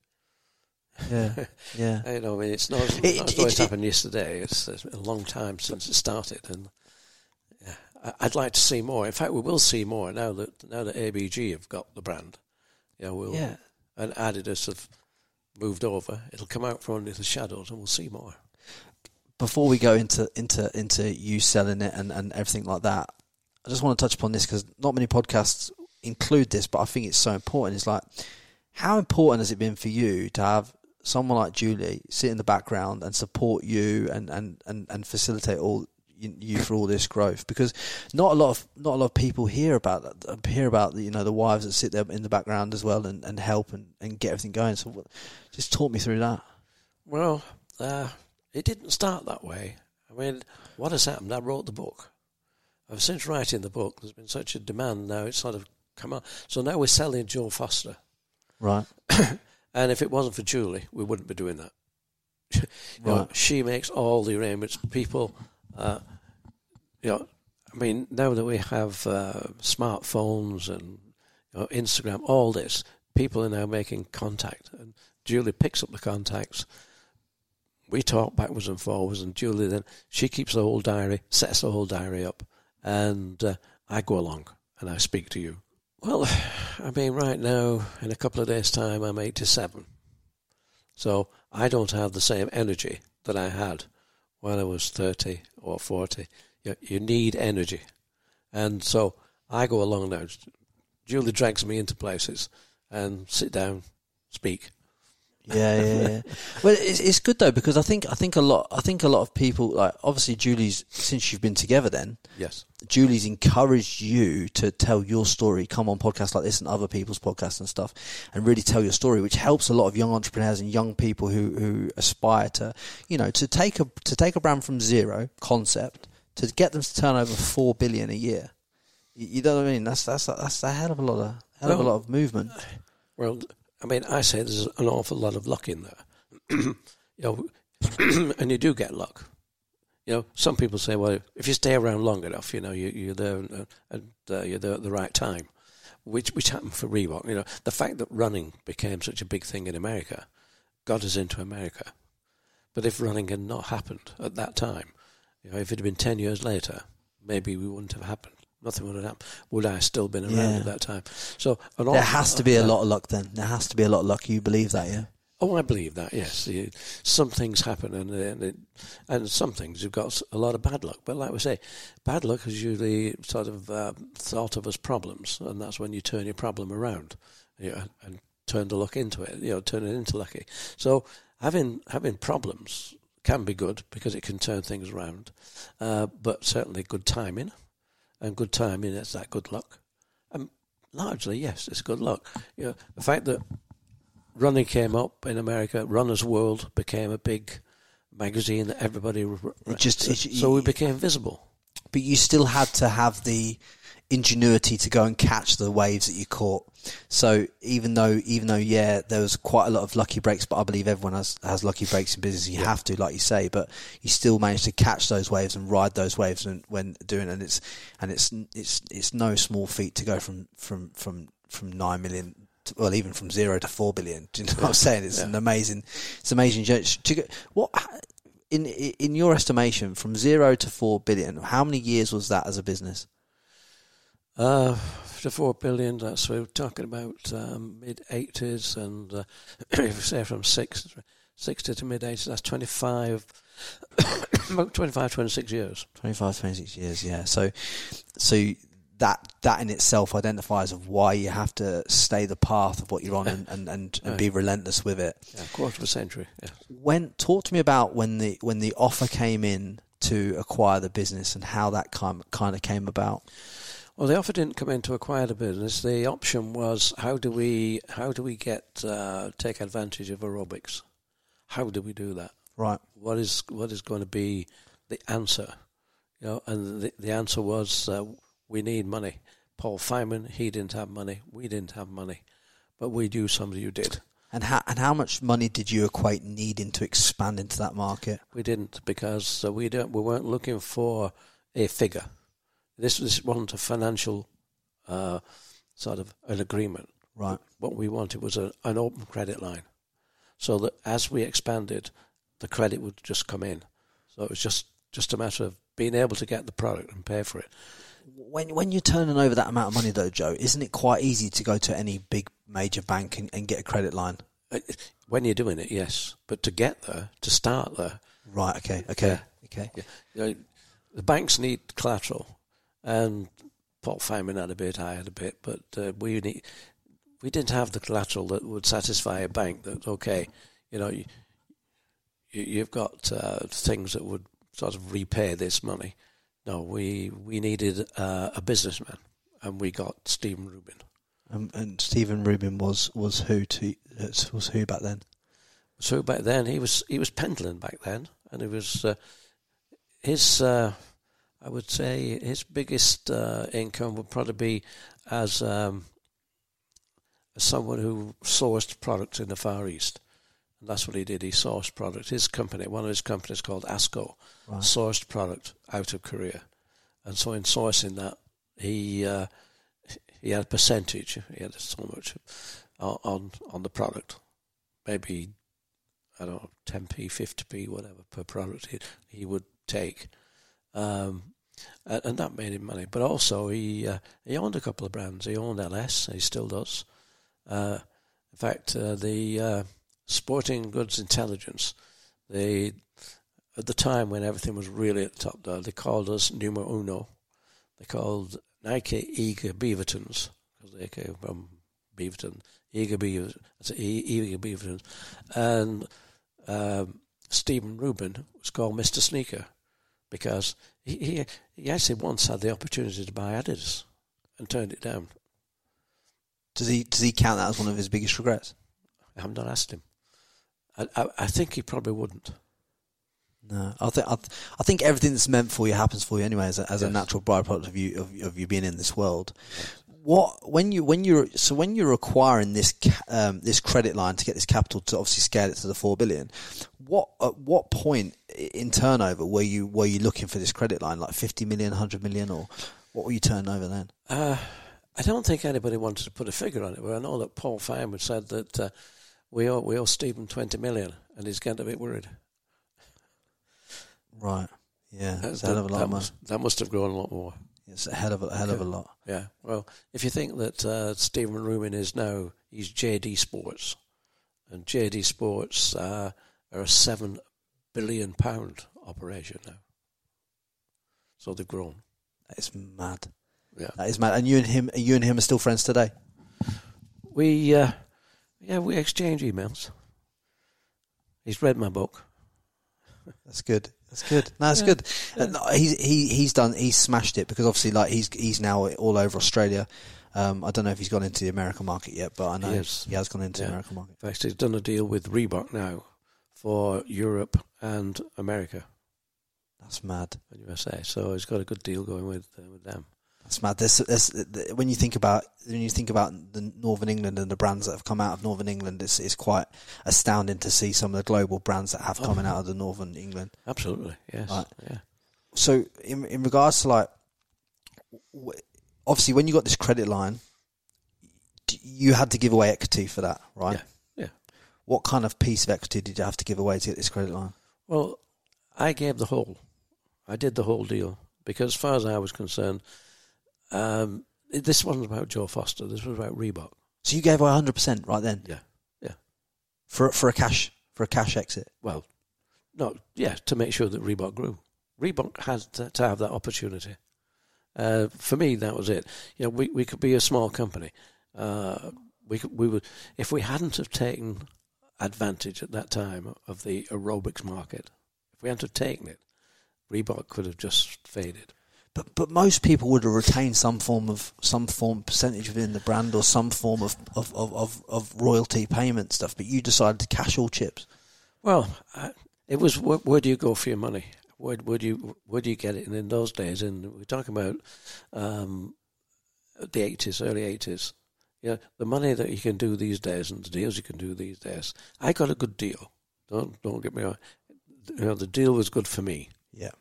And you know, which, whichever way anybody wants to talk now, I'm still the founder, Yeah. and I will always be the founder. And know, how much money do you need? And so money wasn't the objective.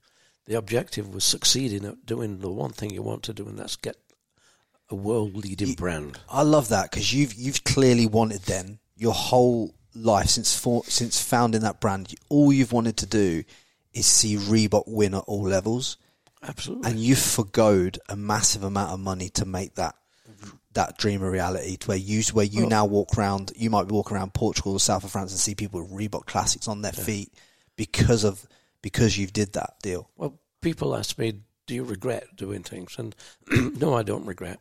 Reebok became number one. Yeah, You know, what more do you want? You It's like if I hadn't have done that, would Reebok have become number one? Would you be talking to me now? Yeah, yeah. yeah. Because we're, we're trying to change something that happened in the 1980s, early 80s. If we if we'd have changed that, maybe Reebok wouldn't have seen aerobics. Maybe you know. yeah. So it's like trying to think that, oh, why did you do that? Well, why I did it was the purpose was to give Reebok that ultimate opportunity, and it and it worked, and that worked. So what we're talking about today is because of the choices I made. If I'd have made a different choice, maybe we might not have made it. Yeah, I love it. I love it. I love. I love how you. I love it. I love it. I love the fact that you love you loved what you were doing so much that you wanted to give it that opportunity. Yeah. So was it that? Was it? It was originally Adidas that that that that that, that then came and acquired after that. Adidas stayed in 2005, but I've been retired since 1990. Yeah, yeah, So yeah. I had nothing to do with that deal, or or the deal which has gone through now, which ABG have got the brand. But what ABG will do, which which Adidas didn't do, Adidas sort of kept Reebok in the shadows. Now the uh, because ABG are fantastic at licensing, and uh, they they they've actually they're making the brand visible globally.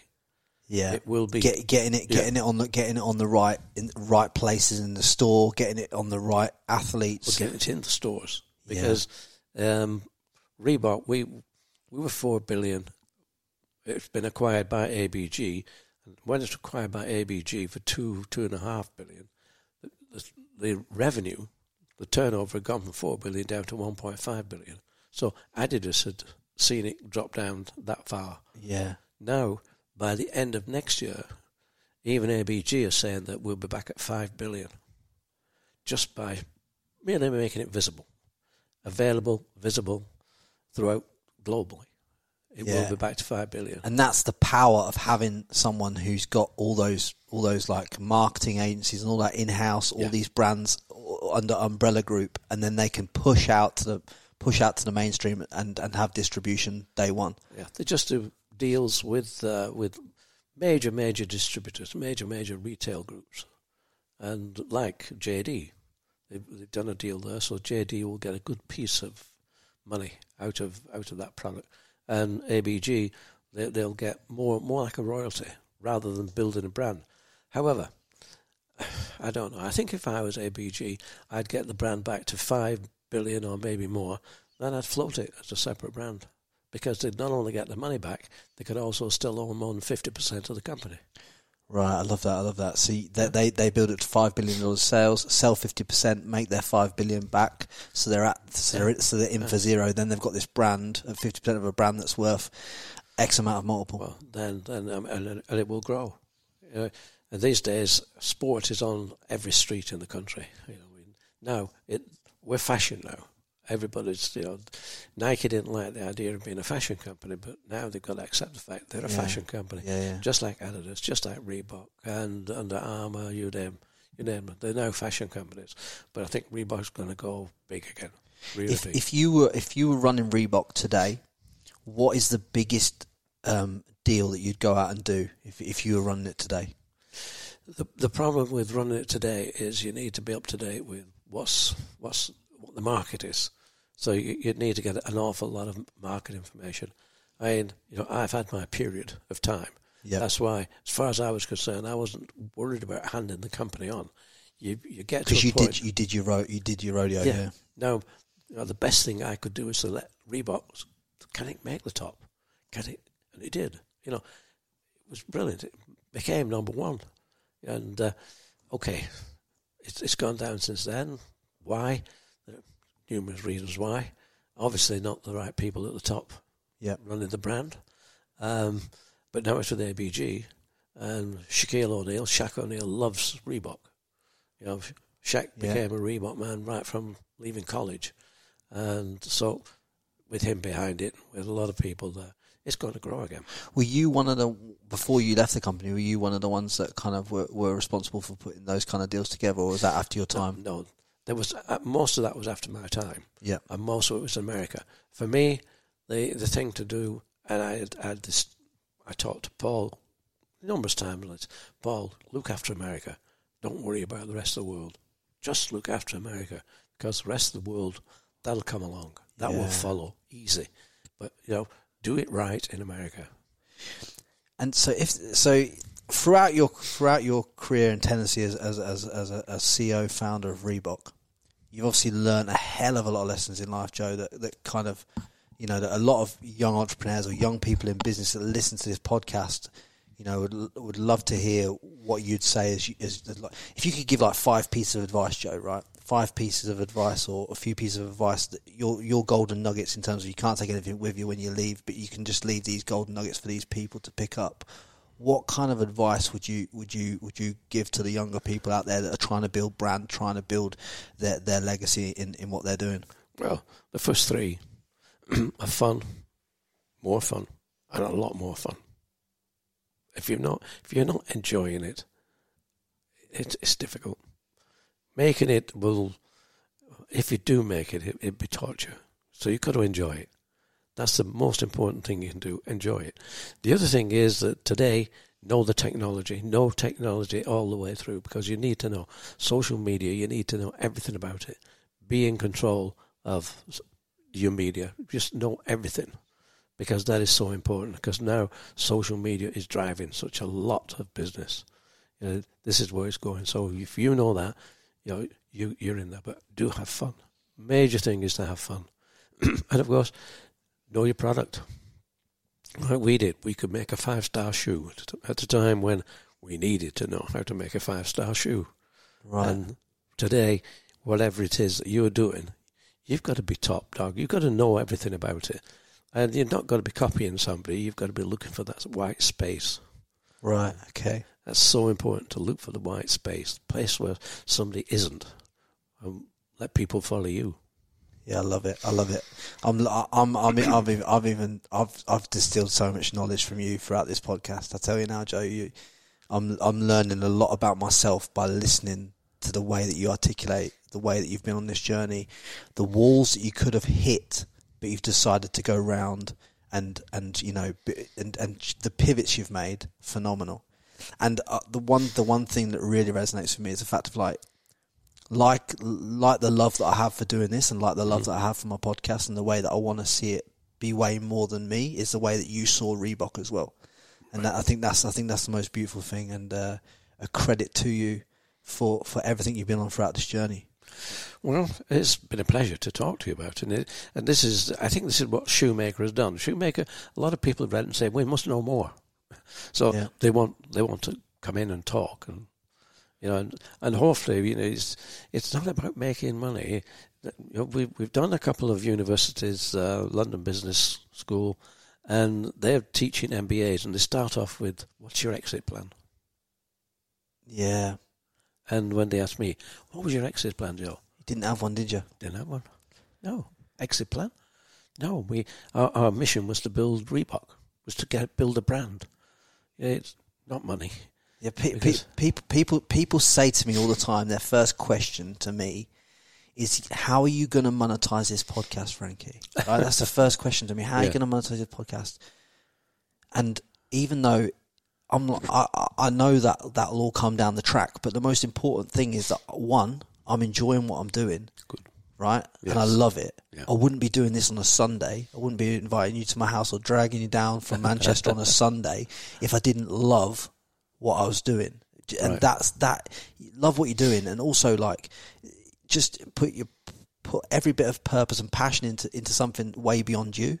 Like exactly what exactly what you're saying. Yes, it's so important that that people understand that and do that in everything that they're doing.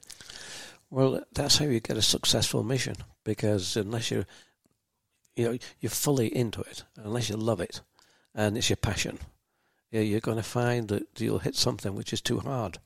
It's got to be a passion. You can't just get around there being impassionate. It's got to be something that you love. That's why I, I probably would never made a good lawyer or, or, or a good accountant because you know they're so much into the four walls, the, the barriers that you know they create these things. I think you have to step outside that box and just be really passionate about whatever you're doing. and yes, you know, not every day will be fun, but you know if you get up with the idea that it's not going to be fun, and you know, your life will not be fun.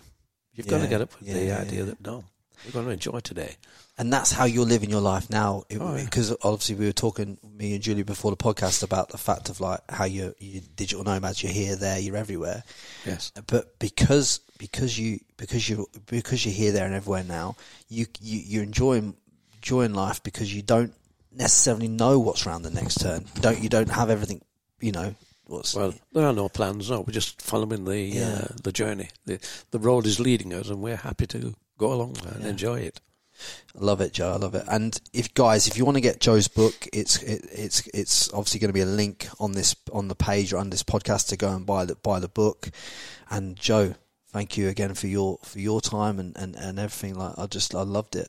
It's Loved a it. pleasure. It's a pleasure any You'll be a friend now, of course. And Yeah, we uh, are. we'll of course, keep we're, in- of course yeah, we're friends. Course We'll keep in contact. Yeah, you're all the time. hundred percent. And guys, get the get the book. Um, Jo- I think you sell signed editions on your website as well, don't you? We do on the website. You can send. You have to send direct to uh, the website that we have, and uh, you can get a signed book. You get a signed Yeah. one. And also on the back of this podcast, I have got for you guys as listeners. Um, depend on when you see this or listening to this. If you're listening to it six months down the track, good luck. But I'm giving away um, four or five pairs of shoes that are going to be signed by Joe today um, to everyone that listens and shares this podcast and, and really helps us get it out there to more people. And we, we like, subscribe. We all appreciate it.